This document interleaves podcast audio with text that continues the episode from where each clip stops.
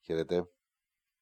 Είμαι ο Ζάτης Πετρόπουλος και θα σας συνοδεύσω και σήμερα σε μια συναρπαστική ιστορία από το παγκόσμιο μηχανοκίνητο αθλητισμό, το αγαπημένο μας Motorsport.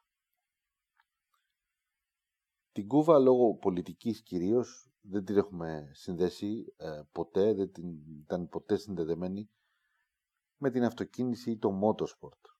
Αν εξαιρέσεις κανείς τα αυτοκίνητα αντίκες που στολίζουν τα πλακόστρωτα δρομάκια και αποτελούν καταπληκτικές εικόνες για κανένα κάδρο ή κανένα παζλ, η σχέση της με την ε, αυτοκίνηση, με την τεχνολογία τελευταίας γενιάς και με οτιδήποτε άλλο έτσι φουτουριστικό ε, μοιάζει ε, πολύ μηδαμινή και τελείως εκτός πραγματικότητας.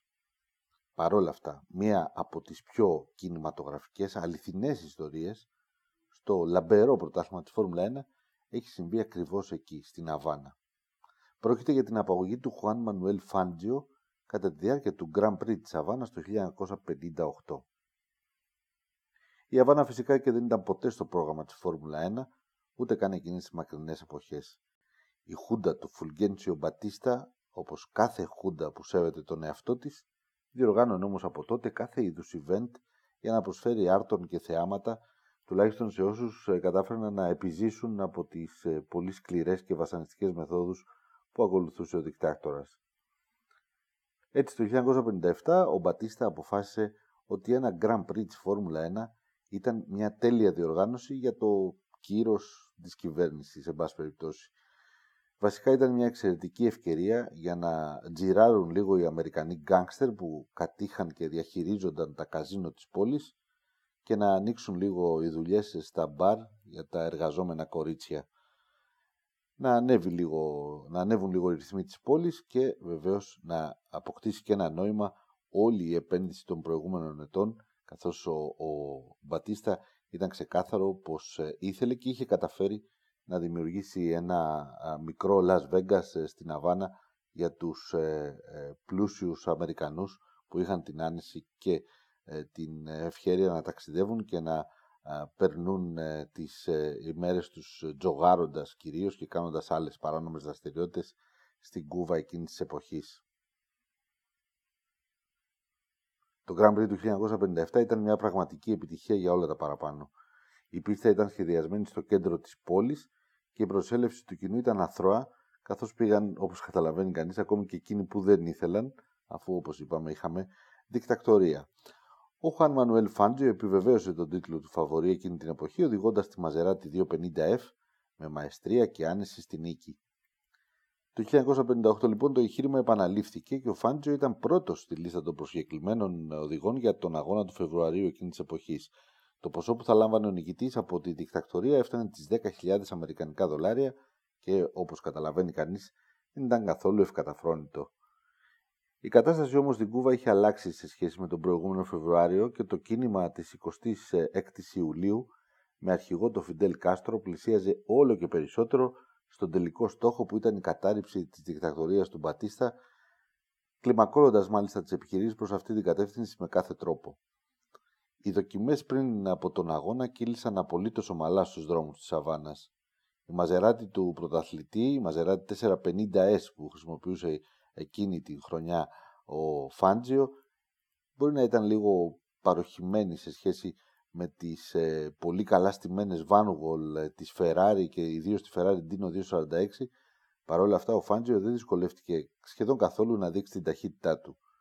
Σε συνέντευξή του μερικά χρόνια αργότερα, ο Bruce Κέσλερ, οδηγός στη Ferrari 500 TR σε εκείνον τον αγώνα, δήλωσε πως ο Φάντζιο τον περνούσε σαν σταματημένος στις δοκιμές αναγκάζοντας μάλιστα τα νεαρά κορίτσια να τον ρένουν με λουλούδια κάθε φορά που έστριβε στη Μαλεκόν, τον παραλιακό δρόμο της Αβάνας που αποτελούσε το βασικό κομμάτι της πίστας που είχε σχεδιαστεί στο κέντρο της πόλης.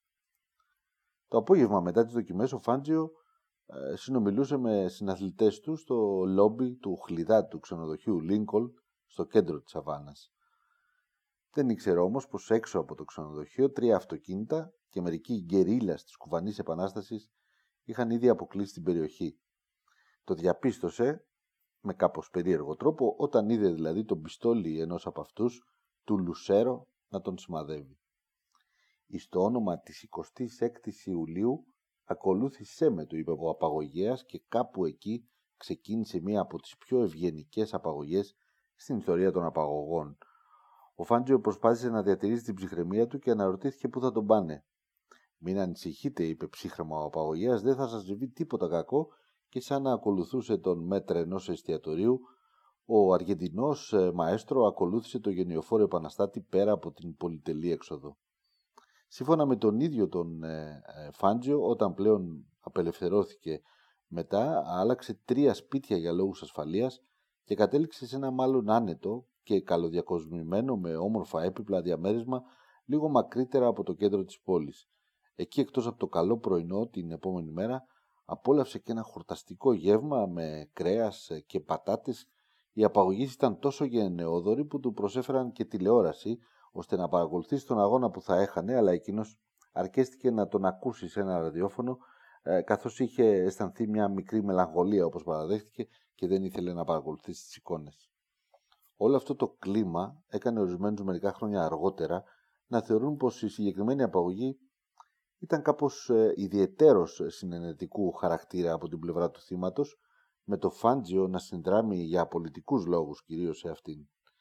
Οι ισχυρισμοί δεν επιβεβαιώθηκαν ποτέ, ωστόσο είναι δεδομένο πως ο Αργεντινός ανέπτυξε μια ιδιαίτερη σχέση με τους απαγωγείς του και δεν ήταν και ένα παραδοσιακό θύμα απαγωγής, ήταν μάλλον φιλοξενούμενος των ε, ε, κουβανών γκερίλας. Δεκαετίες αργότερα μάλιστα, όταν πλέον κάποιοι από τους απαγωγείς ήταν πλέον υπουργοί της κυβέρνησης του Φιντέλ Κάστρο, υποδέχονταν το Φάτζιο στην Κούβα για επιχειρηματικές διαπραγματεύσεις και δραστηριότητες, ενώ υπήρχε και αλληλογραφία ανάμεσα στον πρωταθλητή και τους γκερίλας της Κούβας για πολλά χρόνια μετά. Εκείνοι μάλιστα πάντα υπέγραφαν «Οι φίλοι σου οι απαγωγείς». Όσο όμως ο Φάντζιο γευμάτιζε ανάμεσα σε αυτόματα πιστόλια και πολυβόλα, έστω και αν αυτά ήταν ακουμπισμένα πάνω στα τραπέζια, στο κέντρο της πόλης επικρατούσε ο απόλυτος παραλογισμός. Οι συμμετέχοντες στο Grand Prix ήταν σχεδόν τρομοκρατημένοι, όπως ήταν φυσικό. Αρνήθηκαν όσο πιο ευγενικά μπορούσαν να παρευρεθούν στην πρωινή δεξίωση στο σπίτι του δικτάκτορα μερικές ώρες πριν τον αγώνα και αγωνιούσαν όλοι φυσικά για την τύχη του Φάντζιο, αναμένοντάς τον ακόμη και το τελευταίο λεπτό πριν από την εκκίνηση. Για την ακρίβεια, ακόμη και πέρα από αυτό, καθώς η εκκίνηση καθυστέρησε σχεδόν δύο ώρες. Περίπου 200.000 θεατές γέμισαν το διαμορφωμένο σιρκουί της Αβάνας ασφικτικά. Στρατός, αστυνομία, επαναστάτες, μυστικές υπηρεσίες και θεατές είχαν όλοι φτιάξει ατελείωτες ανθρωπομπαριέρες γύρω από κάθε σπιθαμή της διαδρομής. Τα μέτρα ασφαλείας ήταν λεπτομέρεια που δεν απασχολούσε και πολύ εκείνη την εποχή, πολύ δε περισσότερο αφού πέρσι δεν είχε ανοίξει κανένα και κανένα ρουθούνι και όλα είχαν πάει καλά στον συγκεκριμένο αγώνα.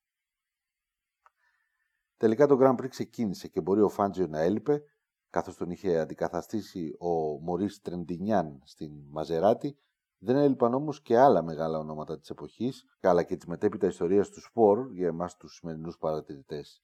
Κάρολ Σέλμπι, Στέρλινγκ Μος, Wolfgang von Trips, και πολλοί ακόμη συνέθεταν μια λίστα εκκινούντων με σχεδόν 30 ονόματα. Ο Μάστεν Γκρέγκορ ήταν εκείνος που έφυγε ταχύτερα από όλους και τον ακολούθησε ο Σέλμπι με τον Μό να είναι τρίτος στην εκκίνηση. Ο τελευταίος προσπέρασε πολύ γρήγορα τον Αμερικανό και κυνηγούσε πλέον τον Γκρέγκορ για την πρωτιά. Η συγκεκριμένη κούρσα όμως ήταν καταραμένη απολύτως. Δεν είχαν τελειώσει ακόμη τίποτα και όλα όσα μπορούσαν να πάνε στραβά θα πήγαιναν πριν ολοκληρωθεί καν ο έκτος γύρος, ο τοπικός ήρωας Αρμάτο Σιφουέντες γλίστρισε στα λάδια που είχε χάσει η πόρσε του Ρομπέρτο Μιέρες. Παρέσυρε δεκάδες ανθρώπους κατά την εξοδό του και από το τρομακτικό ατύχημα το οποίο η κυτρινόμαυρη Φεράρι κατέληξε πάνω σε ανθρώπους, επτά νεκροί ήταν ο τραγικός απολογισμός και σχεδόν 40 τραυματίστηκαν με τον Συμφουέντες να βγαίνει από το αυτοκίνητό του τραυματισμένος χωρίς παπούτσια και με τη στολή του να έχει γίνει κομμάτια. Ο αγώνας είχε τελειώσει κάπου εκεί μέσα σε πανικό, τον οποίο συνόδευσαν πυροβολισμοί και αναταραχές. Οι άνθρωποι έφευγαν σαν τρελοί μέσα στην πίστα με τα αυτοκίνητα να μην έχουν σταματήσει και πολλούς από τους οδηγούς να μην έχουν καν καταλάβει τι είχε συμβεί. Τότε όμως ο κόσμος ήταν πολύ διαφορετικός, ήταν άλλος από αυτό που ζούμε σήμερα και όλα ήταν διαφορετικά. Η κόκκινη σημαία για τη διακοπή του αγώνα έπρεπε να βγει από τον αλυτάρχη στη γραμμή εκκίνησης τερματισμού. Έτσι ο Γκρέγορη προηγούταν στο σημείο του ατυχήματος συνέχισε έχοντας το κατόπι του τομός και λίγο πριν την ευθεία του τερματισμού, ο Στελιγμός προσπέρασε για να πάρει έτσι την νίκη. Μάλλον για να βάλει ένα τέλος σε αυτή την περιπέτεια και την τραγωδία, αλλά τέλος πάντων. Περίπου ε, τέλος έβαλε, γιατί υπήρξε και συνέχεια. Ο Γκρέγκορη διαμαρτυρήθηκε. Εξέφρασε την επιθυμία να αμφισβητήσει την νίκη του αντιπάλου του. Ο Στέλιγμος με την ανωτερότητά του και με την ψυχραιμία του κορυφαίου και του ηγέτη τον έπιασε και τον πήγε παράμερα. Του εξήγησε πως είχε υπόθεση εκείνη τη στιγμή. Ή θα έπαιρνε εκείνος τις 10.000 δολάρια του πρώτου και ο Γκρέγκορη τις 7 ε, του δεύτερου και θα τα μοιράζονταν αναλόγως ή θα άρχιζαν τις ε, τρέλες και τις διαμαρτυρίες και δεν θα πληρωνόταν ποτέ κανείς και πιθανόν να μην έφευγε και ποτέ κανείς από την Κούβα. Με πρόχειρους υπολογισμούς που δεν χρειάστηκε να διαρκέσουν περισσότερο από δευτερόλεπτα, ο Μάστεν Γκρέγκορη αποφάσισε πως ήταν ξεκάθαρα δεύτερος εκείνος και ομός ήταν ο νικητής. Κατά συνέπεια το απόγευμα πετούσαν και οι δύο πίσω στις πατρίδες τους έχοντας πρωταγωνιστήσει στο μακελιό του Μπατίστα και σε μια από τις πιο συναρπαστικές περιπέτειες που έχει γράψει η ιστορία της Φόρμουλα 1 στα πολλά χρόνια από το 1958 μέχρι και σήμερα. Εκείνο το βράδυ ο Φάντζιο, αφού υπέγραψε αυτόγραφα στους επαναστάτες και αφού ο, το δεξί χέρι του Φιντέλ Κάστρο του ζήτησε συγγνώμη, αφέθηκε ελεύθερος στην πρεσβεία της Αργεντινής. Λίγους μήνες αργότερα τα αδέρφια Κάστρο θα κατάφερναν να ρίξουν από την εξουσία τον Πατίστα και στην ουσία να ολοκληρώσουν επιτυχημένα αυτήν την απαγωγή που ήταν περισσότερο μια δήλωση ότι μπορούσαν να ντροπιάσουν την δικτακτορία του Μπατίστα οποιαδήποτε στιγμή ήθελαν. Ούτως ή άλλως ο στόχος τους ήταν ακριβώς αυτό, να εξευτελίσουν τον δικτάκτορα και όχι να προκαλέσουν κάποιο κακό στον Φάντζιο ή στο παγκόσμιο μότοσπορτ.